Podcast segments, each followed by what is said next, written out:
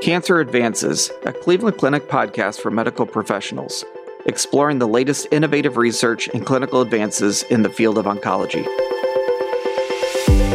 Thank you for joining us for another episode of Cancer Advances. I'm your host, Dr. Dale Shepard, a medical oncologist here at Cleveland Clinic, overseeing our Taussig Phase 1 and sarcoma programs. Today I'm happy to be joined by Dr. Stephanie Valente, Medical Director of the Breast Program at Cleveland Clinic Fairview Hospital and the Western region. She is here today to talk to us about lymphaticovenous bypass surgery and breast cancer. So, welcome. Thank you for having me, Dr. Shepard. Absolutely. So, maybe to start, uh, give us a little bit of a background. What's your role at Cleveland Clinic? Sure. So, I'm a breast surgical oncologist.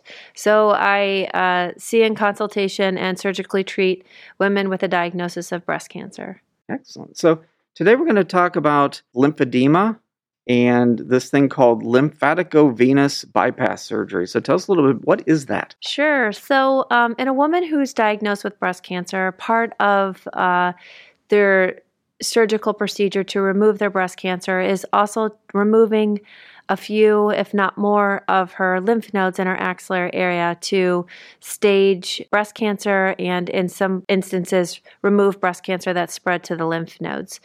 So, if we're just checking lymph nodes, the risk of getting permanent swelling in her arm after surgery is about 2 to 5%, and that's over her lifetime. If we need to remove more lymph nodes, the risk goes up to about 30%. So, for these women who undergo surgical resection of their breast cancer, one of the biggest fears that they have, besides cancer coming back, is developing lymphedema. Now, lymphedema is chronic swelling of the arm, even though they can undergo therapy and procedures. It really is a chronic, debilitating um, morbidity as a result of breast cancer care. And you said something about, you know, like 2 to 5% lifetime risk. So, is this something that most women would have early or late, or can people think they're kind of out of the woods and then it develops? What does that look like? Yeah, that's a great question. So, studies have shown that the risk of lymphedema is the greatest in the first three years after surgery, and it's it's a combination of factors. It's how many lymph nodes are removed, what type of surgery is done, whether or not that woman needs radiation afterwards, um, and so you know after three years, about twenty five percent of patients will have that lifetime risk. And so we're going to talk about some things that you can work on surgically and procedures and things like that. But is there anything patients can do to either minimize their risk or what are the types of things they can do to to, to make their situation better. Right. So maintaining an overall healthy body weight um, is very important. So um, upper body, you know, pe- back in the day, there used to be these myths about lymphedema, like you can't carry a purse on that side, you can't get blood pressure on that side, um, because those things would increase a woman's risk of getting lymphedema. And so what we find out is that actually the more women use that arm as far as physical activity, the more it's actually helping prevent that. So we encourage early mobilization of that arm, maintaining a healthy body weight, um, and just kind of getting back to normal and then screening for it. So I think that's really important. So after a woman undergoes surgery and before then, we get a baseline of kind of where the patient is. And at the Cleveland Clinic, we do a few things. So we use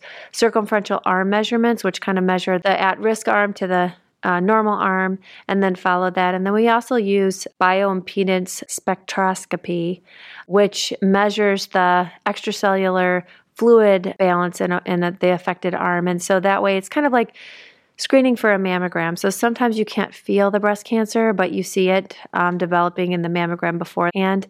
And that's similar with lymphedema. So maybe you don't see it or feel it, but able to detect it at its earlier stages, uh, where we can send a woman through what we call breast rehab and help prevent it from starting.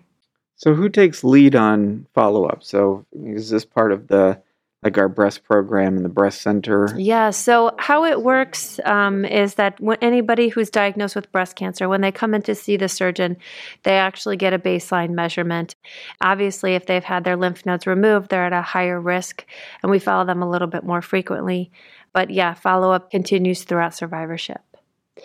Now, uh, there are techniques that we do in the operating room uh, when we know that we're going to be removing a lot more lymph nodes, so an axillary lymph node dissection, that we have teamed up with our plastic surgery colleagues to um, prevent, hopefully, the development of lymphedema.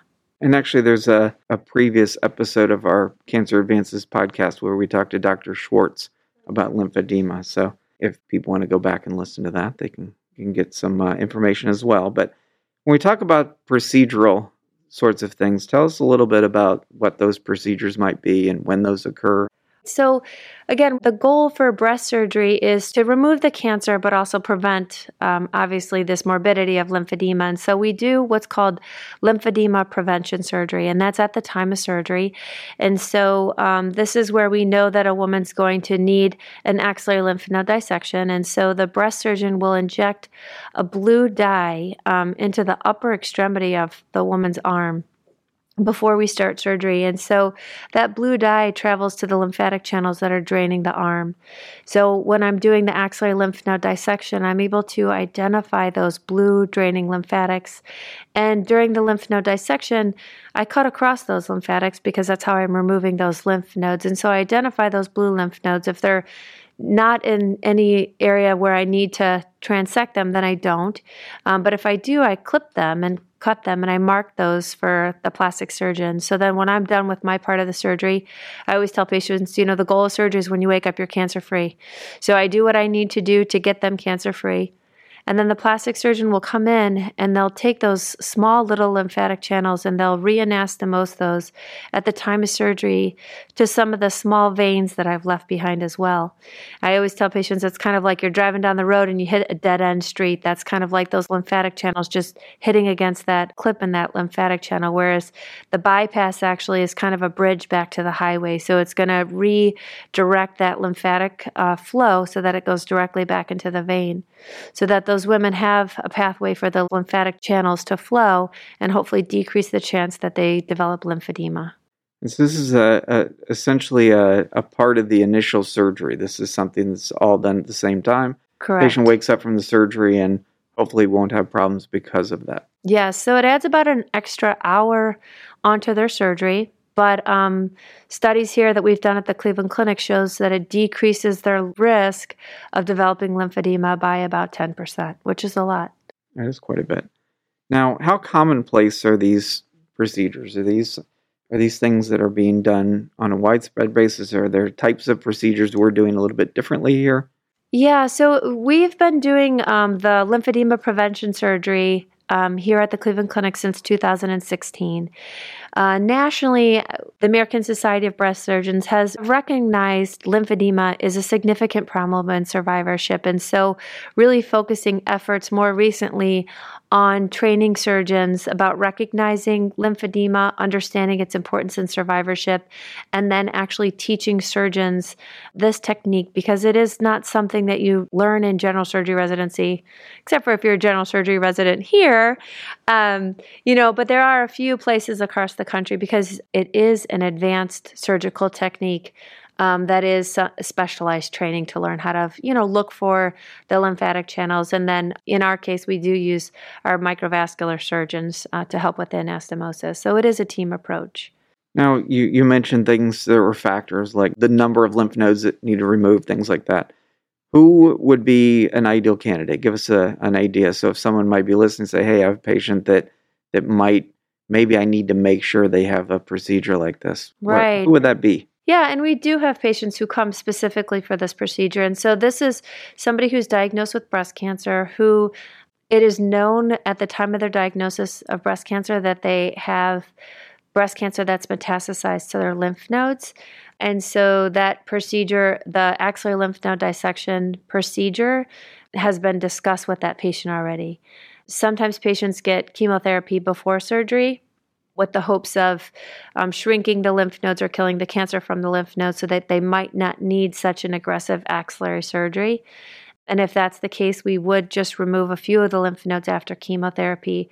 But because we do this so frequently at the Cleveland Clinic, um, if there is cancer that's in the lymph nodes after chemotherapy, we're able to add this surgery on. So, say if we need to do the lymph node dissection, if we need to do more aggressive axillary surgery at the time of their surgery, then we're able to do this procedure because it is pretty common here. What are the gaps? What are we missing at this point in terms of our ability to surgically minimize risk?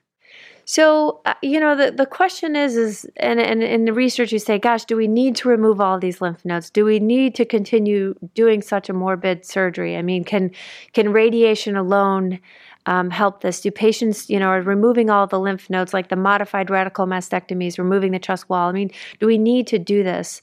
those are questions that are actually being answered right now in national research clinical trials. And so we don't have the answer to that. And so right now there are, are many reasons that axillary lymph node dissection is indicated. And so as long as we're doing that procedure, we should be doing a preventative surgery um, along with it to help decrease the chance. But I could see in the future maybe not needing to do that, but we're not quite there yet. So this is uh, this is more of a trying to prevent a problem from developing procedure. What's available for a patient who uh, may have missed out on an opportunity to have a, a procedure like this, and they're two or three or five years out from their surgery, and they have problems with their arm, and are, are there things that are being worked on or things available now that are similar that can help these patients? Yeah. So, and that might have been uh, what you and Dr. Schwartz talked upon before. But so, lymphedema prevention surgery again decreases their risk by about 10%. So, obviously, there are some women who still ultimately develop lymphedema. And so, we're studying, you know, why do certain women develop lymphedema and some women don't? Is there um, is there a way that their lymphatic channels are made up? Is it their anatomy? Is it the dissection? Is it the treatment that they receive? And so we're continuing to study those things. But if a woman does develop lymphedema, then they would go on to uh, meet with our plastic lymphedema surgeons, and they actually assess these patients and they study their lymphatic channels, they study their flow, and they say, is there anything that they can offer from a surgical standpoint that would help reduce lymphedema? And so they do lymphovenous anastomosis in the forearm, maybe taking it out of the axilla if there's a lot of scar tissue in that area. Um, so they have a lot of different techniques that they can do. Again, we've also got a robust physical therapy and occupational therapy program here. So those therapists work specifically with our patients who've had this procedure or who are developing lymphedema. You know, to say, are there exercises that they can do at home? Is there a weight loss program that they need? Um, you know, what can these women actually do to decrease the swelling and, you know, kind of get them back to as normal as they can? And then you had just mentioned something about radiation. If you're as a surgeon, you're there and you can kind of, you know, you know what you're taking out from a lymph node standpoint. You can try to intervene. Sounds like from a radiation standpoint, that would be difficult because you might be scarring down lymphatics and don't have a lot of control. So, is there anything that can be done in a more preventive way from a radiation standpoint? Right. And so, usually, these women who have, um, right again in 2021, if you have lymph nodes that have cancer in them, the recommendation is going to be to receive radiation to prevent local recurrence. And so we know going into surgery that the, most all of these women are going to be recommended to get radiation. And so, you know, the, the question is what does radiation do to our little microanastomoses? And so studies have shown that, um, you know, that that they remain patent. Um, and so, you know, whether or not it's, you know, connecting these channels and they're able to stay. But again, it's another good area of research is, you know, exactly like how do these stay patent? How many lymphatic anastomoses do we need to do? Is it just, you know, is one good enough? Do we need to do three? Um, you know, kind of what that looks like. But we do know that radiation significantly causes scarring there. The other thought is, you know, can we build a radiation technique with, you know, the dosimetrists and the physicists to design radiation field that actually would exclude the lymphatic channels that have been reanastomosed. And so we've been looking at that with our radiation oncologist as well. You mentioned before about uh, patients being concerned about the consequence of surgeries and lymphedema and and I guess the question is, you know, oftentimes like as a medical oncologist, I know people don't come to see me because they're afraid that of, of chemotherapy and side effects. How do we educate docs that might be sending patients? How do we educate patients about the fact that these techniques are available and and that that this may not be as much of a problem for them as uh, as they might anticipate? How do how do we get the word out? Like podcasts such as this. Oh, that's a good um, idea. So I, I, great idea. No, but I, I, think it's just it's a it's a it's a national awareness. Um, recently, the American Society of Breast Surgeons put together a three hour webinar for all of the breast surgeons um, to discuss lymphedema management of lymphedema, the myths of lymphedema, and similar topics like this but you know webinars education because again it is really important and it's not something that we learned in med school to really focus on but we know that um, the focus is shifting and so there, there's a, a, strong movement towards uh, looking at this now. That's great. What other things are coming up? What else should we know about uh, these types of procedures and management of lymphedema so I think, you know, as we understand lymph nodes, um, I think that's really important is understanding, you know, the protective effect in the body. I mean, are we removing these helping or hurting patients? And, you know, is removing them or radiating them better? You know, which one is it? I mean, are we sclerosing the lymph nodes with radiation or removing them? Um, and if we can divert pathways. Um, so, and again, just figuring out why patients develop lymphedema. Is it the surgery? Is it the anatomy?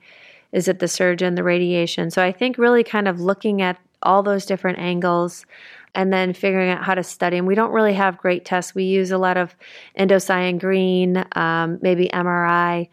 But the lymphatic channels are very small and have a lot of different pathways that they take. So, as we understand the importance, I mean, we always talk about arteries and veins in medical school and really don't talk too much about the lymphatic channels and pathways, but I think understanding those and how they play a role um, especially you know you're looking at immunotherapy and stuff like how does that play a role in chemotherapy and in um, breast cancer care? And you know again as keeping or removing lymph nodes and lymphatic channels.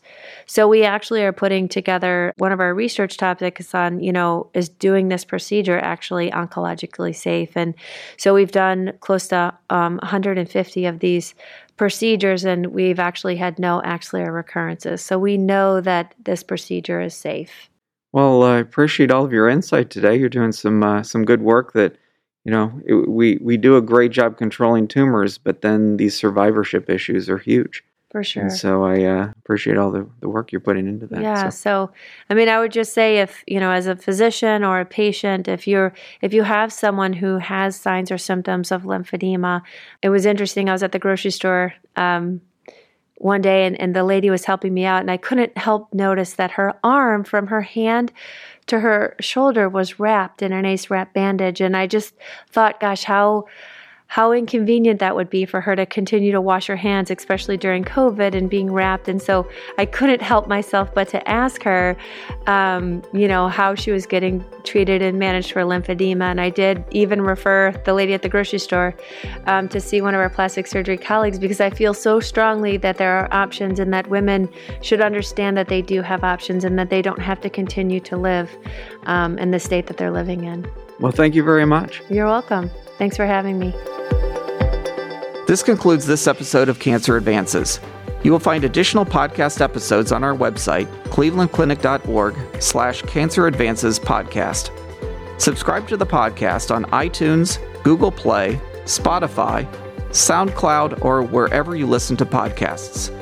And don't forget, you can access real-time updates from Cleveland Clinic's Cancer Center experts on our Consult QD website at consultqd.clevelandclinic.org/cancer. Thank you for listening. Please join us again soon.